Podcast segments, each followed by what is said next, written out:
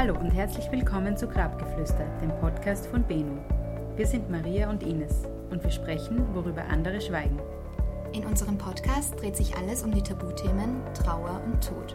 Denn als Bestatter sind wir Tag für Tag damit konfrontiert und wissen, der Tod gehört zum Leben.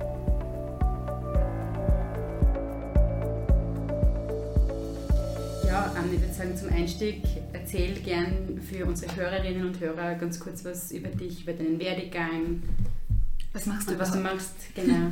Also, mein Name ist Peter Schauer, ich bin 35 Jahre alt, komme gebürtig aus einem verschlafenen Dorf in der Nähe von Steyr in Oberösterreich. Im Alpenvorland, geprägt von Maisfeldern, Schweinezucht und Hochspannungsleitungen. Habe dann in Wien Sozioökonomie studiert, auf der Wirtschaftsuniversität und bin dann über Umwege zum Gründer der Feuerbestattung Oberösterreich gekommen, zum Peter Tappler. Und dann haben wir 2015, im Oktober 2015, haben wir die Feuerbestattung Oberösterreich gegründet. Die liegt zwischen Wels und Everding. Das war eine recht spannende Zeit, dieser Aufbau, und wir haben da unsere Erfahrungen gesammelt im Bestattungswesen und haben dann im Oktober 2018 die Feuerbestattung Danubia in Stockerau gegründet. Und deswegen sitze ich, glaube ich, hier. Und wie kommt man von Sozioökonomie auf die Idee, ein Krematorium zu gründen? Also ich hatte ja nicht die Idee, war ja dann nur der Ausführende.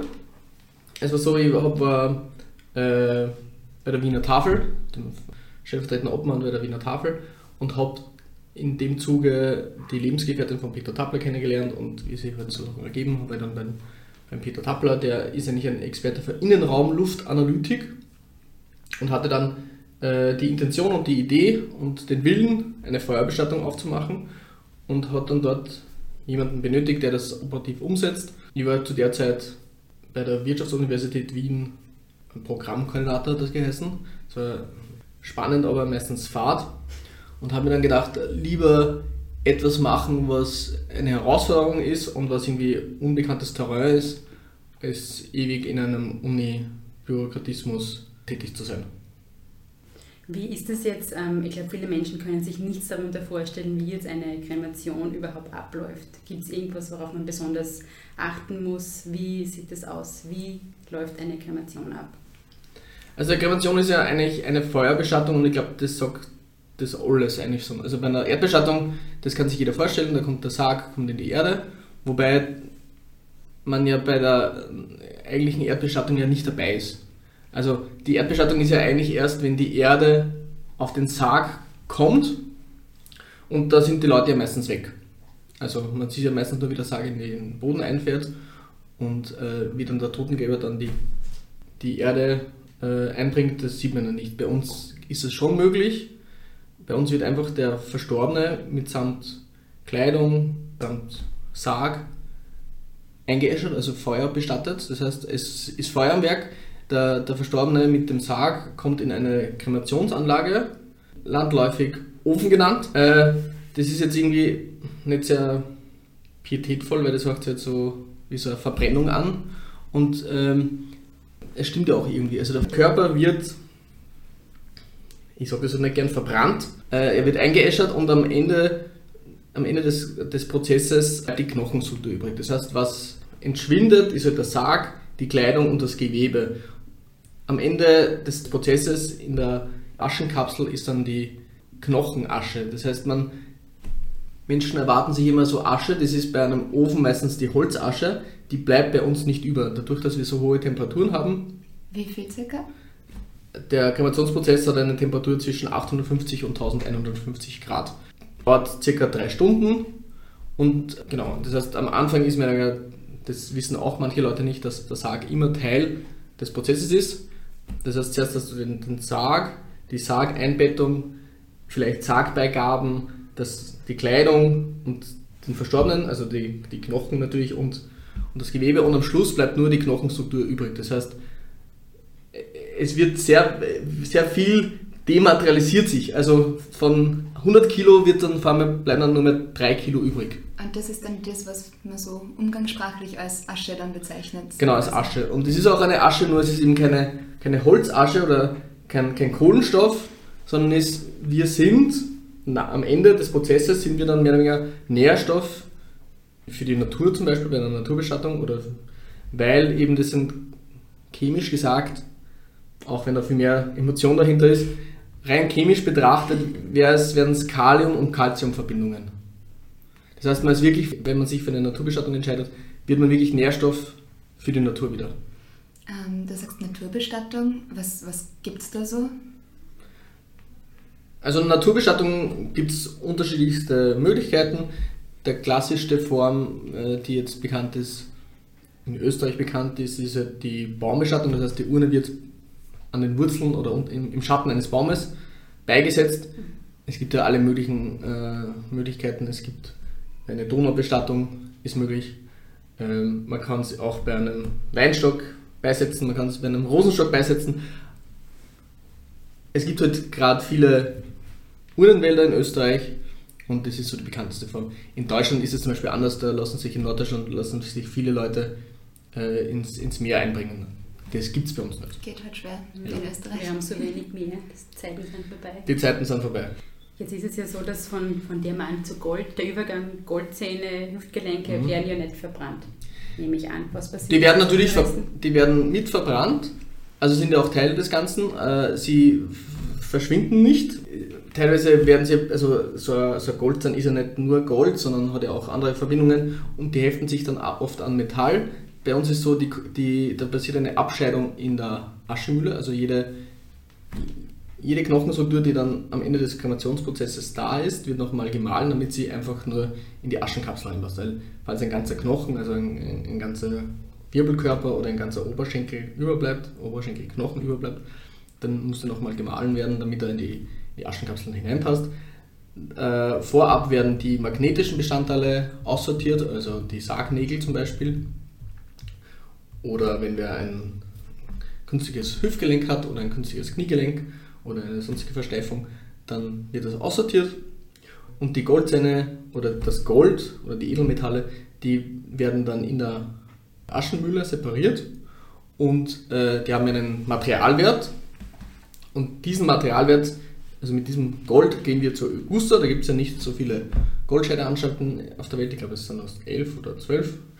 Und da muss man auch immer als Unternehmen hingehen, da kann man nicht als Privatperson hingehen, das ist auch ganz wichtig.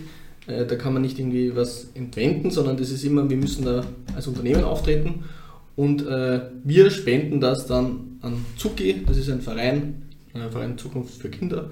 Äh, eine Obfrau davon ist die, die Claudia Stöckel und die unterstützen damit Waisenkinder in Kalkutta. Das ist so unser Zugang. Es kommt von der Allgemeinheit und es hat einen Materialwert und wir schauen, dass wir da irgendwie was einen Samen für die Zukunft setzen. Das heißt aber eigentlich, dass, ähm, also man sagt immer, die Kremation ist sehr umweltfreundlich und nachhaltig jetzt im Vergleich zur Erdbestattung. Warum sollte man sich sonst für eine Kremation entscheiden? Was sind die Vorteile? Und warum hat die Kremation trotzdem noch irgendwie so einen, ich will nicht sagen, schlechten Ruf? Oder warum gibt es da so viele Vorurteile? Also ich finde halt, jeder muss sich selber entscheiden, ob er jetzt eine Erdbestattung möchte oder eine Feuerbestattung möchte oder eine andere Form der Bestattung, falls die mal auftauchen wir erleben immer weniger Ressentiments und dies noch gibt. Also wir versuchen das, eben, das Bild zu verändern im Kopf der, der Menschen, indem dass wir jeden ersten Donnerstag im Monat um 19 Uhr eine Führung anbieten, wo wir das Ganze präsentieren, wo wir auch die Hinterbühne also präsentieren, wie die Technik funktioniert, damit das nachvollziehbar ist. Weil es ist schon ziemlich beeindruckend oder es muss aber nicht nur positiv sein, dass einfach ein Mensch zu Asche wird. Das ist jetzt irgendwie, das stellt sich keiner gern vor. Darf man da zuschauen oder wie ist das als Angehöriger? Man kann, genau, man kann bei der Sargeinfass dabei sein. Es gibt auch immer Anfragen, ob man den Kremationsprozess, also das hineinschauen kann. Da sagen wir nein, weil das hat sich keine Person ausgesucht, dass man sie beim, beim NS schon zuschaut. Das wollen wir auch nicht. Äh, das ist ja unsere Verantwortung den, den Verstorbenen gegenüber.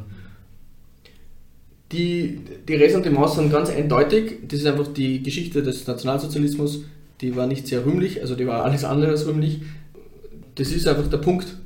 Also es läuft jedes Jahr einmal im Jahr Schindlers Liste, Gott sei Dank, zur Erinnerung, dass man weiß, ähm, was, was Sache ist und was, was verhindert werden muss.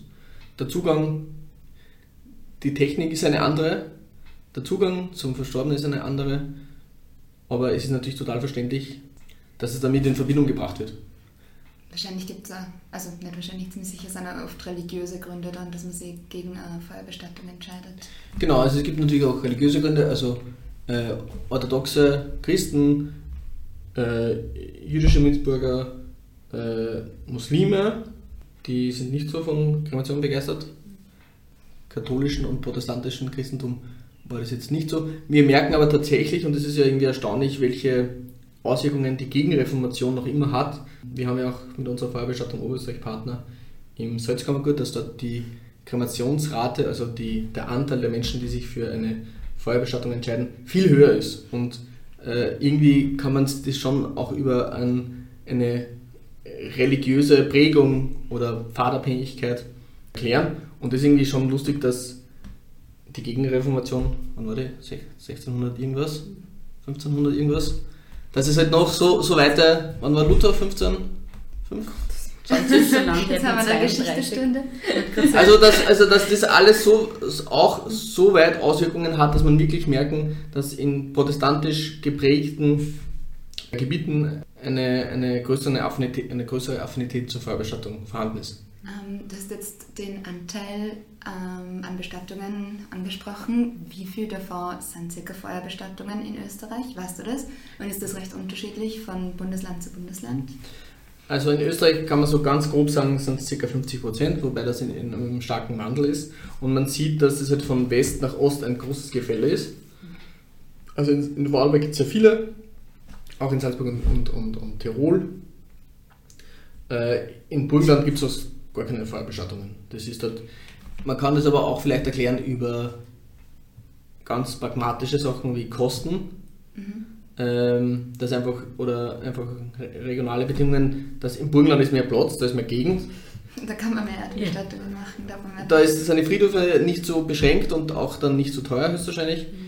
In Vorarlberg, das halt sehr dicht bevölkert ist, ist es halt ganz was anderes. Und auch in Tirol, wo du einfach mit Friedhöfen ein ganz anderes Thematik hast. Ist es dann das gleiche mit ähm, Stadt- und Land-Unterschiede? Genau, es gibt halt natürlich einen Stadt- und Land-Unterschied, außer in Wien. Außer in Wien? Außer in Wien. Mehr, also weniger? In, in Wien gibt es halt weniger, also viel weniger Feuerbestattungen, als man das erwarten würde. In, in industriell geprägten Gebieten wie halt Linz, äh, Graz, äh, Wales gibt es einen natürlich also im städtischen Bereich einen viel höheren ähm, Kremationsanteil, also Anteil an, äh, an Feuerbestattungen. In Wien, da ist immer die Rede von der schönen Leich. Ähm, also ich weiß keiner mehr genau, was es jetzt so ganz genau ist, aber die Tradition ist, aber die da. Tradition ist da, dass einfach eine, eine äh, Erdbestattung stattfindet. Selbst die Sozialbegräbnisse sind in Wien Erdbestattungen. Also in ganz Österreich, wahrscheinlich auf der ganzen Welt sind Sozialbegräbnisse, das heißt, wo keine Angehörigen da sind, wo die, die öffentliche Hand ähm, die, die Bestattung übernimmt oder übernehmen muss, ist eine Feuerbestattung. In Wien ist eine Erdbestattung. Spannend. Mhm. Also Wien und die Faszination mit dem Tod ist irgendwie eindeutig nachweisbar. Genau, und äh, auch wenn wir bei, bei, bei Grabgeflüster sind und bei Bino sind, gibt es ja auch, also kann man das ja auch irgendwie medial verfolgen, dass sich die Bestattung Wien, äh, die kann sich ganz andere Sachen trauen und wird dafür gefeiert, als sich andere Bestattungen oder kommunale Bestattungen das trauen könnten an, an äh, schwarzen Humor. Das geht wirklich nur. Also, oder jetzt gerade wird, also in, in einigen Jahren gibt es ein neues Logistikzentrum am Wiener Zentralfriedhof, das in, in Form eines, also von oben der Grundriss ist in Form eines italienischen Sargform, also so wie man sich dann sagt, so, dass man halt von Weltall aus einen Sarg sieht. Und das geht halt auch wahrscheinlich nur in Wien. Witzig. Ja, wir haben ja das Bestattungsmuseum, glaube ich, in Wien und so. Also das ist schon so alles. ist ein Wiener. Stimmt, der Tote genau. muss ein Wiener sein. Cool. Voll.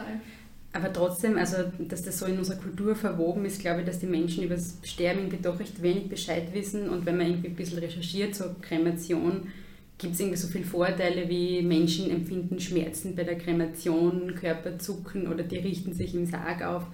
Gibt es irgendwelche anderen argen Vorurteile oder Mythen, denen man jetzt so im Arbeitsalltag begegnet bei der Kremation? Welche davon sind wahr? Genau, welche davon sind wahr? ein gängiger Mythos der ja auch seine Berechtigung hat, äh, ist, dass man nicht weiß, wer, also welchen, welche Asche man zurückerhält. Weil es ist ja tatsächlich so, dass am Ende des Kremationsprozesses ist keine DNA mehr nachweisbar wegen den hohen Temperaturen. Was man machen könnte, wäre eine Isotopenanalyse äh, von, den, von der Asche. Das könnte man machen, ist halt sehr, sehr aufwendig. Und dadurch ist natürlich eine gewisse Skepsis da, weil, weil Asche wie Asche aussieht. Äh, umso wichtiger ist eben unser Qualitätssicherungssystem, dass wir drei Sicherungssysteme haben, dass wir von jedem Sterbefall wissen, in welchem Kremationsprozess er gerade ist. Und wer die Person ist quasi. Und wer die Person ist, die bekommt eben, äh, wenn sie zu uns kommt, in der Datenbank eine durchlaufende Nummer, die gibt es nur einmal. Und diese Nummer begleitet den Verstorbenen bis in die Aschenkapsel. In welcher Form? Äh, also am Ende in der Urne ist ein, ein, ein feuerfester Stein drinnen, wo eben diese Nummer mit unserem mit Feuerbestattung der Nube oben ist. Das heißt, dass man dann nachprüfen kann, wer das ist mit all seinen Daten. Das heißt, dieser Stein wird zuerst mit der Nummer versehen, wird dann bei der Kremation mit reingelegt und bleibt dann am Schluss über, dass man weiß, welche Asche das ist. Genau. Und man weiß dann mit dem, mit dem Etikett auf der Aschenkapsel von innen und von außen, wer das ist. Das ist, äh, das ist nochmal eine Anlagensteuerung und eben der Datenbank eben auch gesichert, dass wir das immer genau wissen, wann die, auch wenn, wann die Person eingeäschert wurde. Diese ganzen anderen Sachen sind natürlich irgendwie, ich wollte es mal recherchieren, woher das kommt. Man findet auch keine Quelle, wer da irgendwie diese Idee hatte. Oder dass, es gibt ja dann immer die Idee, dass mehr als zwei Verstorbene irgendwie in die in den Kremationsanlage kommen. Das ist ja rein technisch nicht möglich. Ähm, also da gibt es viele Ideen und es ist natürlich aus einer gewissen Angst und, und, und, und Intransparenz äh, vorhanden und wir versuchen es eben mit unseren Führungen und mit unseren Erklärungen, dass wir das ein anderes Bild davon zeichnen, dass man halt, man braucht eben Vertrauen. Also mhm. wenn eine Person verstirbt, dann braucht man Vertrauen zum Bestatter oder zur Bestatterin und man braucht eben auch Vertrauen dann zur Feuerbestattung, weil es eben ein, ein einzigartiger Prozess ist, der eben auch keinen Fehler erlaubt. Das ist einfach so. Ist klar. Die Fehlertoleranz ist nicht vorhanden. Ich glaube, bei Tierbestattungen gibt es das doch, dass es so Sammelkremationen gibt, oder? Bei Tier, genau, aber das ist auch nicht so, dass die auf einmal in die, in die Kremationsanlage kommen, sondern die, sind, die, die liegen an unterschiedlichen Plätzen in der Kremationsanlage. Mhm.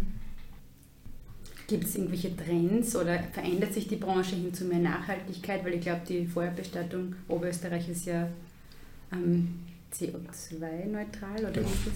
Also wir, wir, wir sind wir sind klimaneutral. Ähm, das war eine ganz spannende Geschichte. Uns war das halt von Anbeginn wichtig, dass wir das machen. Und dann hat man so, haben wir da recherchiert, ob wir da tatsächlich die Ersten sind, die auf diese Idee kamen. Ähm, und da gab es sogar eine Seite, eine amerikanische Seite, die hieß carbonneutralcremation.com. Äh, da habe ich dann angerufen und dann habe ich mit irgendeinem Team irgendwas gesprochen und der gemeint, ja, sie haben jetzt diese Seite gemacht, aber es gibt noch keine. Und dachte, okay, wenn nicht mal die, also in der ganzen, also man hat auch nichts gefunden in, in, in Europa. Ich habe das auch mit den, den, also den Kremationsanlagenherstellern abgesprochen. Da gab es noch nichts, aber das war, jetzt machen das viele. Uns war das von Anbeginn, von Anbeginn wichtig. Wir haben auch jeweils ein großflächiges äh, Sonnenkraftwerk, also eine, eine Photovoltaikanlage oben, damit wir den Strom, den wir benötigen, eben für, für die Druckluft oder für die Kühlanlage, dass wir den äh, also unseren, von unserem Dach bekommen. Ähm, äh, und wir haben aber einen äh, CO2-Fußabdruck durch, durch das äh, Natural Gas, also den, das Erdgas, das wir verwenden, ähm, das wir halt nur zum, zum Aufheizen von der Kremationsanlage benötigen und das auch dafür nötig ist, dass die, das Rauchgas, das entsteht, nochmal nachverbannt wird, dass es reiner wird. Und das, was wir nicht verhindern können, trotz einer modernen Ofen und trotz der besten technischen Ausführung, das äh, wird nochmal kompensiert. Das heißt, wir, wir unterstützen regionale Klimaprojekte, äh, damit wir, ja, damit jeder sicher sein kann, er hat einen äh, letzten grünen Fußabdruck. Ähm, andere Frage, äh, wie geht man eigentlich damit um, wenn man quasi jeden Tag mit dem Tod zu tun hat. Also wenn das dein Beruf ist, geht einem das Mhm. irgendwie besonders nahe? Oder? Also, das geht mir nicht nahe eigentlich. Man wird nur ähm, respektvoll. Also es gibt irgendwie zwei Wege in der Bestattungsbranche. Entweder man wird zynisch oder man nimmt es ernst. Da gibt es nicht viel dazwischen. Ähm, und es ist auch so, es ist eigentlich unvorstellbar, was wir machen. Für jeden Außenstehenden.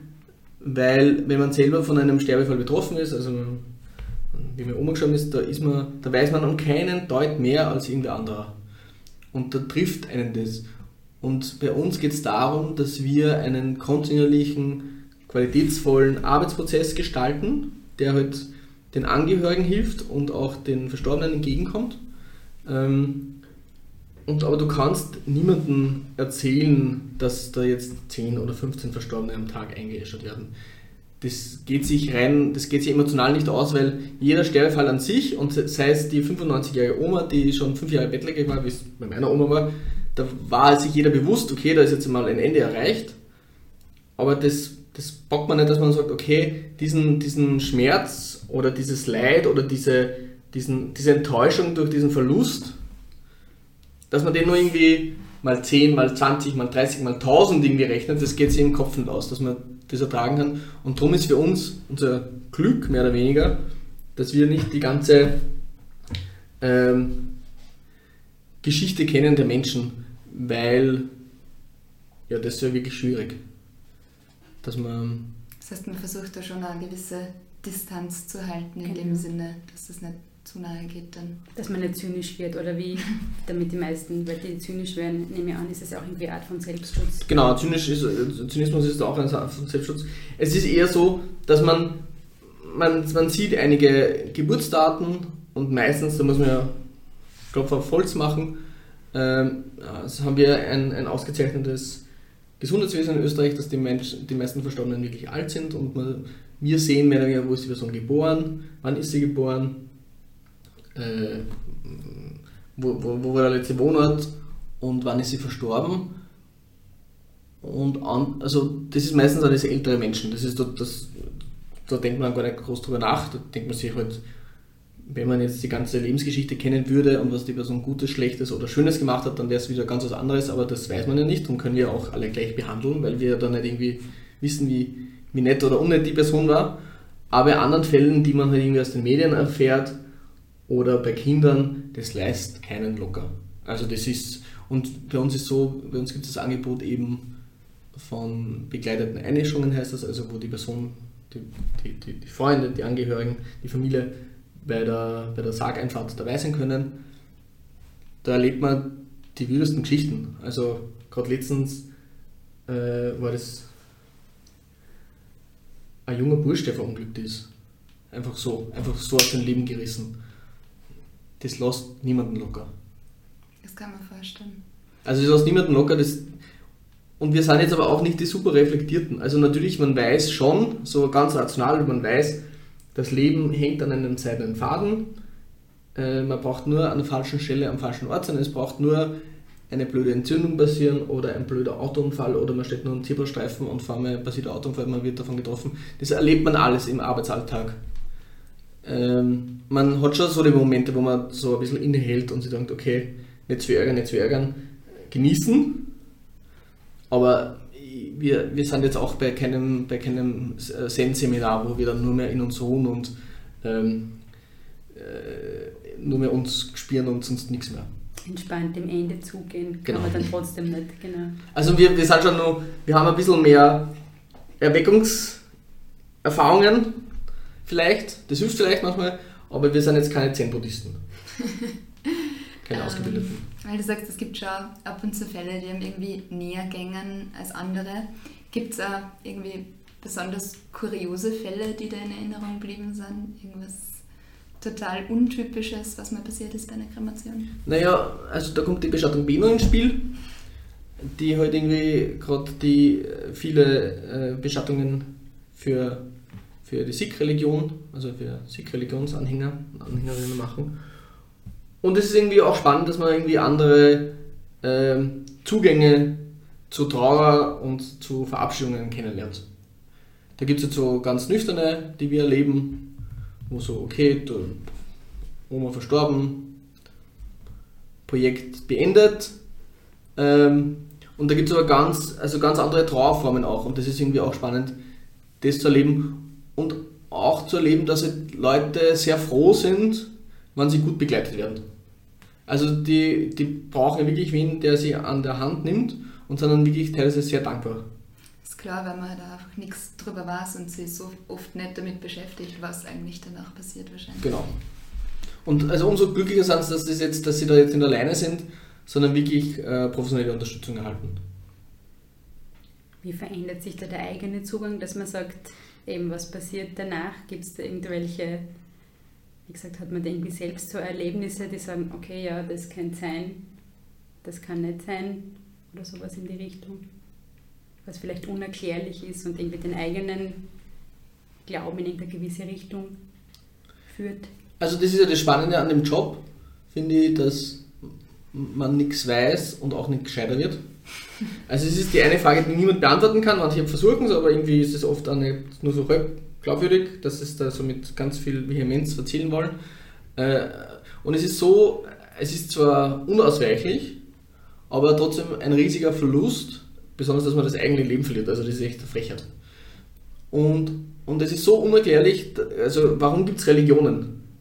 Weil keiner sich irgendwie vorstellen will, dass das Leben wirklich an so einem äh, seidenen Faden hängt und man braucht auch irgendeinen Sinn. Also nur, dass man irgendwie aufsteht und putzt und aufs Klo geht und dann wieder das gleiche auf Nacht auch wieder macht, ähm, das ist halt ein bisschen wenig. Also, und, und dann fragt man sich am Ende des Tages, was, was, was, für was war es gut, was ist der Sinn und was mache ich mit dem Ende? Und äh, es ist eine total kuriose, also wenn man das evolutionstechnisch betrachtet, ist ja total krass, was, dass wir da sitzen dürfen ähm, also dass wir auch als uns, als, als wir als Menschen, also als einzelne Menschen, dass wir das irgendwie geschafft haben, dass sie, das ist ein großer Zufall. Und wie man mit diesem Zufall und mit dem Ende dieses Zufalls umgeht, das ist, da weiß man nichts besser eigentlich. Das Ende des Zufalls klingt gut. Mhm. Ja, also da, das ist ja, das ist wirklich das Spannende an der Branche, dass, dass man trotzdem nicht gescheiter wird. Man hört zwar relativ viel Meinungen und Einstellungen wahrscheinlich, aber es ist, keiner hat halt die Antwort. Keiner hat die Antwort und man muss selber sich den Sinn schaffen, weil wer andere kann das eh nicht äh, ermöglichen. Manche versuchen dir eine Anleitung zu geben, aber am Ende des Tages muss ich selber entscheiden, was der Sinn ist. Weil es gibt einen Unterschied zwischen Sterben und Tod. Der Tod ist der Zustand, da ist Geschenk, fertig, die Person wird nicht mehr lebendig. Ähm, und damit, mit diesem Umstand kann man, glaube ich, ganz gut umgehen. Mhm. Mit, äh, mit diesem Zustand kann man ganz gut umgehen. Also als Nicht-Betroffener. Ähm, dieses, dieser Sterbensprozess, also bei meiner Oma, die hat einen, einen mehr fast zweiwöchigen Sterbensprozess gehabt. Wo es immer mit sich gerungen hat, wo meine, wo meine Tante und meine Mutter wirklich verzweifelt waren und hat gemerkt, okay, sie, sie will nicht loslassen. Die war 93 war im Spital und sie wollte, also das Leben ist so kostbar, da will man nicht loslassen. Sie war eh fast nicht mehr wach, aber es war nicht einfach, dass man dann einfach, also dieses, das ist wirklich das, die größte Prüfung, die uns bevorsteht, ist halt dann, also die allergrößte, ist halt dann einmal das Sterben. Und das ist wirklich unerklärbar, wie man wem sagt, geh, lass doch los, ist, ist schon geschehen. Also, das ist ja nur mal ganz anders und das ist wirklich emotional belastet. Also, Hut ab vor, vor jedem, jeder Krankenhausmitarbeiter und jeden Krankenhausmitarbeiter, die einfach, oder jeden Palliativteam, jeden Hospizteam, die einfach Leute in so einem Prozess begleitet, das ist wirklich crazy shit.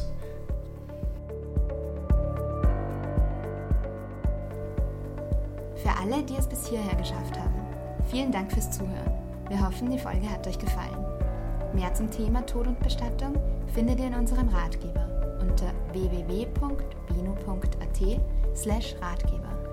Wenn ihr keine Folge mehr verpassen möchtet, folgt uns doch auf Facebook, Instagram oder Twitter unter Beno, Bestattung und Vorsorge. Bis zum nächsten Mal. Wir freuen uns auf euch, wenn es wieder heißt Grabgeflüster. Der Tod gehört zum Leben.